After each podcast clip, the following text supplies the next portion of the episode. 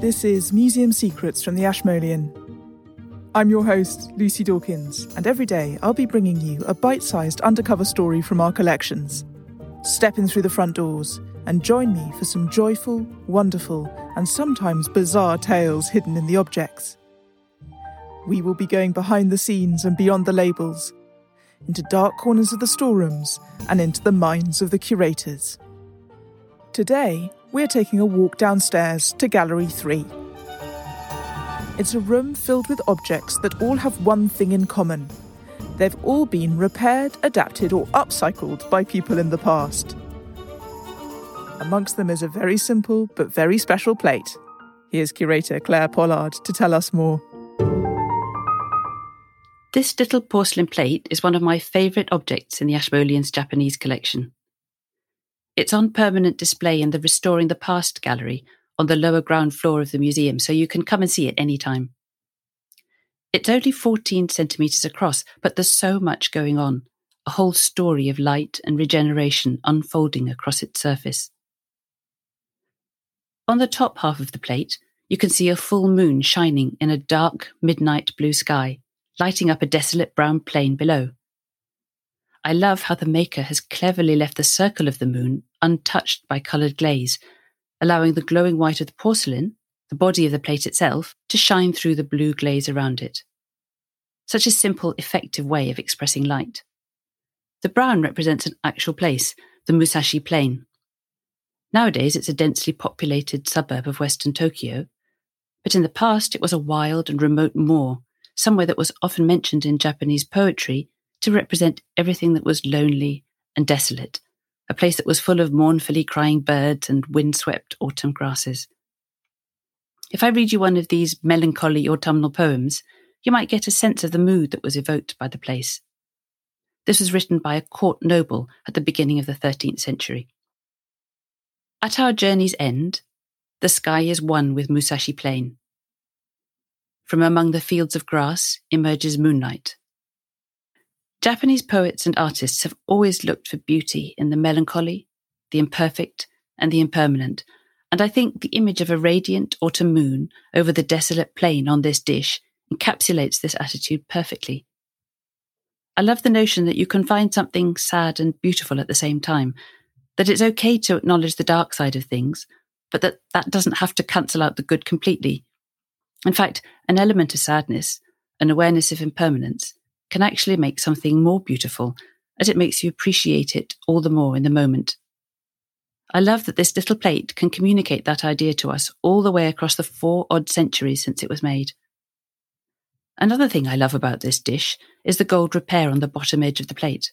The way the rim has been broken and then very carefully repaired with gleaming gold lacquer so that it kind of floats at the bottom of the plate, almost like a moon shadow.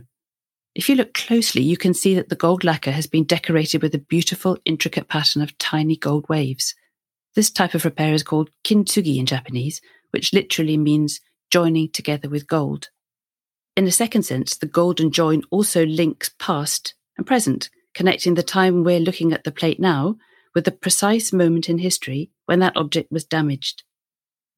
So, at some time in the past, at some point since it was made in southwestern Japan almost 400 years ago, this plate's been broken. Perhaps it was dropped or something fell on it. But the owner, instead of throwing it away or trying to hide the damage, has instead chosen to celebrate that traumatic moment in the plate's history. It makes you think that this must have been a really treasured object. By lovingly repairing it with kintsugi, the owner has brought it back to a state of wholeness but a wholeness that's quite different from the original version of the potter who made it in the first place. So the mend can be seen as a kind of creative addition to the plate's life story, as it were, a beautiful mark of age, something that symbolises hope and recovery. Arguably, the traces of shining gold make this piece more beautiful and more precious than it was before. I find that really comforting.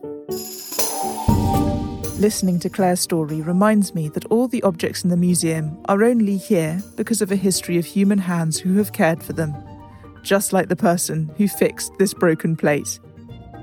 In fact, there's a team at the Ashmolean in charge of protecting objects so that they can survive the ages.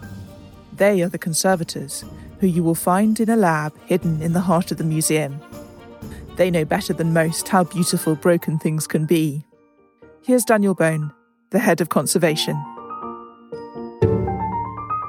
The Ashmolean holds a million objects in its collections. It's a little hard to measure, in fact.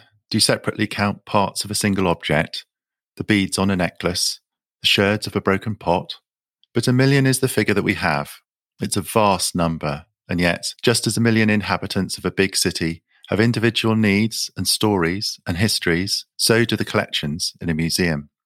Conservators are in a privileged position. Our primary role is for the preservation of the collections. We're trained to examine and handle objects, to assess them, and to treat them if absolutely necessary, to make them fit for display, for travel and study.